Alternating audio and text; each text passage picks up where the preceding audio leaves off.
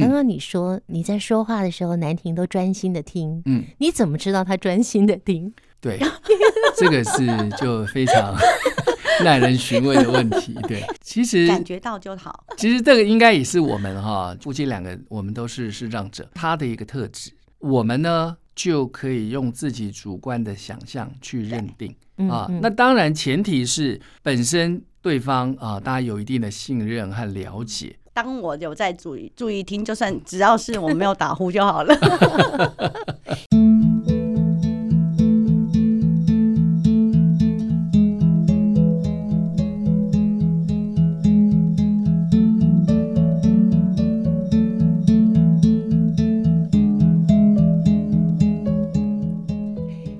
头衔节目，我们再度邀请语音王生活辅具的创办人王忠义先生，还有陈南婷他们这一对恩爱的夫妻，跟听众朋友打个招呼吧。大家好，哎，大家好。南婷跟忠义啊，在上次节目中跟我们分享了他们在二零一三年成立了语音王，为视障朋友提供非常方便实用的生活辅具。在今天节目一开始呢，我想请两位哦，因为你们服务了这么多视障朋友嘛，对不对？两位在视障朋友身上，你们有没有学到一些觉得很棒的，可以在节目一开始跟大家分享的呢？因为我每天哈在办公室接电话，当然除了阐述我们的产品功能特色之外，一定有一部分的时间会理解我们的视障朋友啊生活上的所需，也听到非常多的故事。每一位视障朋友，他如果是有工作的意愿，有走出家门去工作的，其实每一个人。都承担了很大的压力和负担。每一个人，当然他的故事背后都很精彩，所以我在这个过程中哈，也有很多的激励。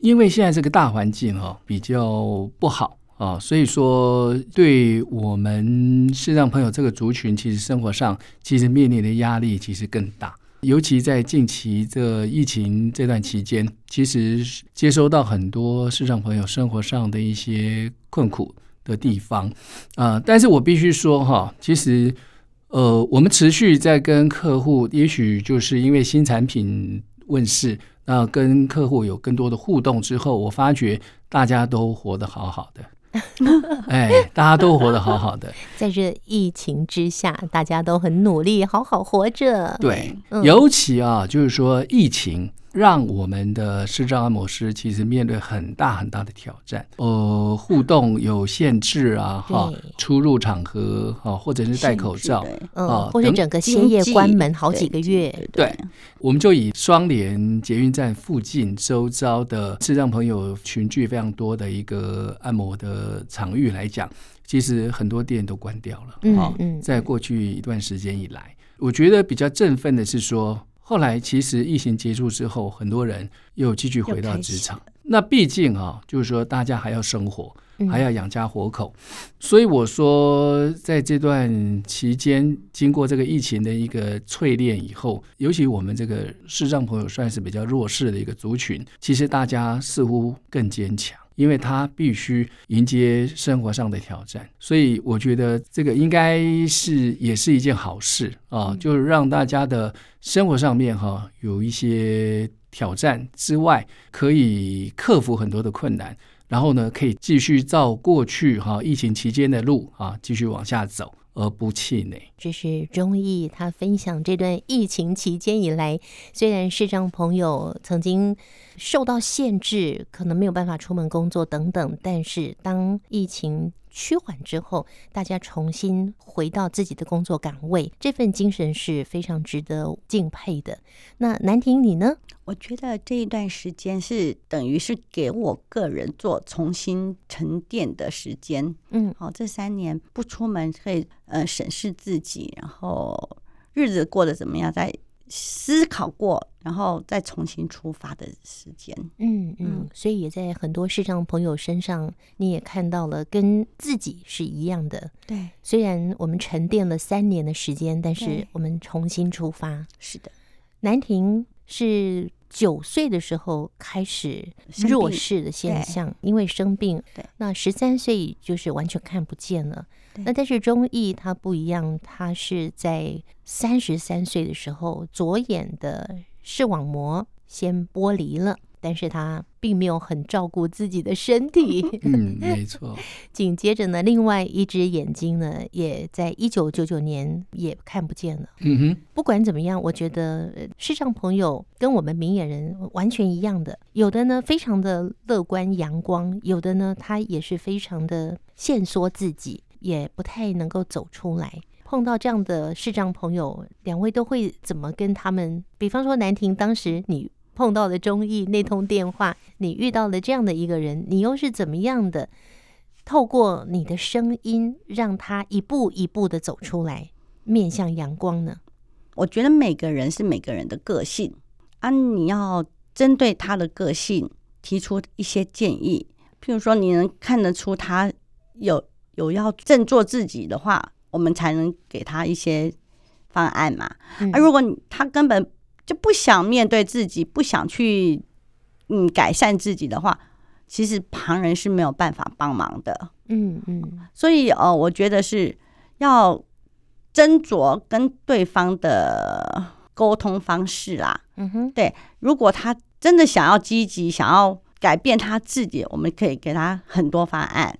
因为我以前的工作是辅导的部分，嗯，才会有这些经验。是，啊可以把自身的经验分享出来。所以南婷，你也是经过训练吗？对，我觉得是。因为要去辅导别人没有那么容易啊，不是真的辅导，只是说分享嘛，嗯、用分享的方式，真心诚意的分享，嗯，大家愿意接受的，嗯哼，嗯哼，也不要高调嘛，说的很浮夸，不切实际，而且不痛不痒啦。所以哦，要真心的，然后跟对方分享，让对方知道你友善，他会真心诚意的接受。嗯，像我对他王忠义，我是很真心的对他，不是因为他是男生，而是说真是他是视障朋友。嗯，对，我用这种方式跟他沟通，跟他分享我的经验，因为我是视障朋友，用。这种角度跟他讲说，我是市长朋友，你不要以为你是市长朋友，别人不是市长朋友，因为很多市长朋友会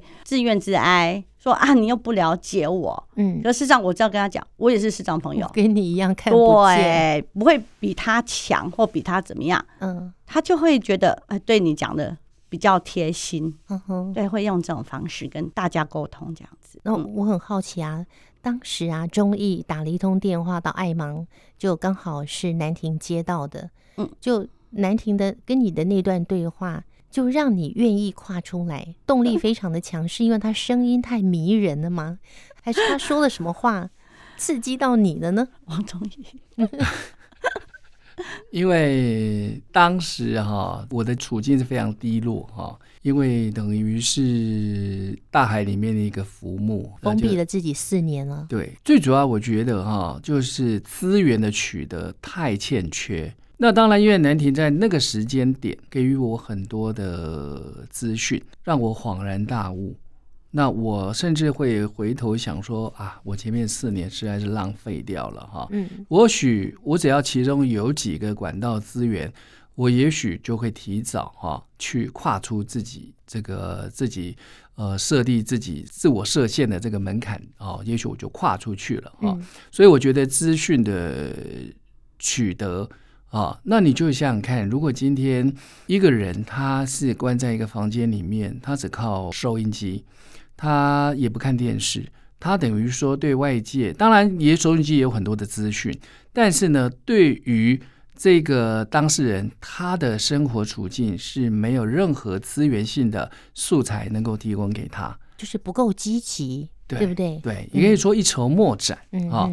那我觉得最大的动力就是说，当然那个时候也是爱盲基金会它一个非常重要的一个使命，就是说它可以让，当然特别是中途失明者哈、哦，能够继续哈，他在不管是。呃，人生或职涯上面的哈，持续他继续他的路，而不是停滞下来。嗯，停滞下来的结果就如同我当年哈坐困愁城四年。当然，我后来也有听到很多的案例，就是说他失明之后三个月、半年，他就开始接触外界的活动，甚至课程。嗯、那我当然那个时候都会很好奇，都会多问一些。我觉得这就是资讯落差的所在，因为他们比较快得到一些资源。我觉得这就是我们在重建身心障碍者，尤其像我们重建自己的心理，其实最大的就是要给予丰富的相关的资讯啊，让我们有脉络可循。是啊，所以说这个我觉得对于推广上哈，其实很多相关单位这部分应该能够更着重在这个部分。嗯，刚刚中意提到说中途失明那种心理的调试啊，对不对？嗯，哦，其实两位都算是中途失明嘛，只是一个比较早，对，然后一个比较晚。嗯，我想听听南婷，你当时九岁生病，可是眼睛还是看得到的，只是弱视，对不对？对。一开始我还是会可以看那个《国语日报》那种大一点的字，然后后来呢，因为家人有看我视力越越差，那就从大字体就是用毛笔字给我抄嘛，让我去学习。字要越看越大，越大大，然后后来到全部看不到了。嗯哼，全部看不到的时候，已经十三岁读国中，对对，课业正忙碌的时候，对啊，就赶快学点字，嗯，利用暑假就把点字学起来。那时候你又是怎么样克服完全看不见的心理的？因为你这是小孩嘛，你一定会害怕嘛，对不对？可是我觉得还好，我真的还好哦。对，因为从那时候还可以跟同学一起走路上学，到后来拉着同学一起，那种我觉得还好，因为同学有人帮忙嘛，然后家人都可以送上下学啊什么的。我觉得我可能比较笨吧，没有什么反应。我觉得没有什么不一样，我一样生活啊，一样。学习，而且家人的要求一样，要功课读得好啊。嗯嗯。哦，我觉得压力只是在读书，是对啊。生活上就没有什么不一样，而且家里的环境就是要求你要跟姐妹一样，要做家事啊，什么打扫都要这样做，所以你都要做。对啊，你没有特权哦，没有，对，所以我都一样，到现在我都没有特权，老公还是比较低能，所以 家事还是大部分是我在做。有没有听到他控诉你啊？忠义真的，我在家里像修理电灯啊，或者那个马桶啊，嗯、修理电灯你也会。灯泡啊，还是都是我在换的哇，都不会用。我是我们家是女生当，男生用，男生当。中意，你告诉我，那你在家做什么？那个那个饭来张口，茶来伸手嘛。其实我觉得，您您今天这个议题啊，其实说夫妻之间哈。呃，其实要能够和谐相处，当然有很多的条件。当然，其中一个很大的因素就是互补，就是说性格的就是一个对比，就是两个不同的性格，它才能够融合。当然，因为像南婷，她心思比较不是那么细密，其实有点像男生的性格。那当然，相对的，就是说他的活动力也比较强。那他的学习力也比较强。那反观我们那个能够和谐相处，当然很大的一部分，我刚好是跟他相反的那一部分，因为我比较喜欢说静态的，哎，对，静态的哈。嗯。然后呢，我喜欢 enjoy 在我自己就是说思考产品这个方向上，不断的去反复的思考。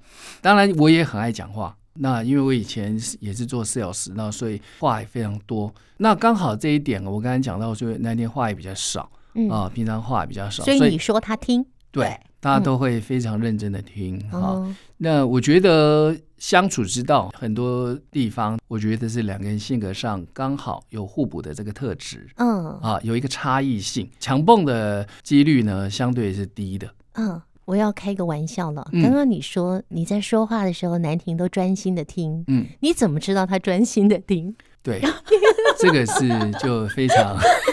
耐人寻味的问题，对，像我们明眼人呢，我就可以知道说，哎，他很专注的看着我，嗯，然后会回应我，或微笑啊、点头，或是插话等等。那你怎么知道？你又看不见南婷啊？你怎么知道他专心的听？他搞不好在旁边打毛线呐、啊，或者在旁边做一些别的事情啊？没关系啊，其实感觉到就好。其实这个应该也是我们哈夫妻两个，我们都是视障者，他的一个特质。我们呢？就可以用自己主观的想象去认定啊，那当然前提是本身对方啊，大家有一定的信任和了解啊，这个特质都已经理解了，所以说这部分这个在互动上面哈，就比较照我自己想讲的，我的认知啊，就当我有在注意注意听，就算只要是我没有打呼就好了。你们两个真幽默，所以我常常就是讲讲讲讲讲讲，难听到应和之外，常常都是说好，你讲完了没？哎，那那这就表示我应该结束了哈。呃，所以我觉得我们会争执会比较少，最主要就是说，诶，因为我们本身都有对对方一个自己潜在的一个认知。就认定对方无时无刻都是最真诚的，无时无刻、哦、这样的认定真的很棒哦。对，每一对明眼人的夫妻，如果能够也有这样的认定的话，台湾离婚率就不会攀得这么高了。好，我们话说回来，两位，我们刚刚一直都在聊着彼此双方怎么样去面对自己当年突然间看不见的那个情境。哦，怎么去突破它？南婷说，对他来讲好像没有太大的影响，对，因为还是一样上学，还是一样同学会一起去上厕所，一起去干嘛干嘛，所以对你来讲没有影响。但是中医的影响就会比较大，大，对不对？所以他把自己关了四年的时间，那就算是关了四年的时间，也在一个偶然的机会之下打了一通电话给爱芒，所以这条电话线连上了，就你们就相依相守，要走一辈子。哇，这真的是一个非常美好的缘分哦。那我们在听见阳光的心跳节目里面要来分享两位怎么样决定，因为两个都是眼睛不方便的人，你们怎么会决定选择彼此经营婚姻？其实没有那么容易哦。那怎么样去走这条婚姻的路？我们留到听见阳光的心跳节目再跟大家分享好吗？好的，好。那在今天忙里偷闲节目在结束之前呢，要请两位哦，各送我们一句话，就是你们两个经营婚姻的黄金的守则 啊。钟义先好，因为我们看不见哈，一个很重要的一个精髓就是眼不见为净。你本来就看不见，对，就当做你认知的。其实很多的争执就会自然而然消失。所以你的认知都比较正面，对不对？对，嗯，对。好，那南宁呢？我觉得是随便，只要是呃舒服就可以了。对，一个是眼不见为净，一个是随便的。好，就把这两句话送给大家，经营婚姻的两句送给大家。是的，谢谢。好，谢谢。Hi 节目最后，宜家要送给今天的特别来宾南婷还有钟意这对可爱的夫妻，由小花张哲瑞和薛依婷作词，由张哲瑞谱曲，薛新慧所演唱的这首《爱的练习曲》。我们期待星期天晚上九点十分汉声电台听见阳光的心跳节目。分享更多南亭汉中意经营婚姻的故事，我们下次见，拜拜。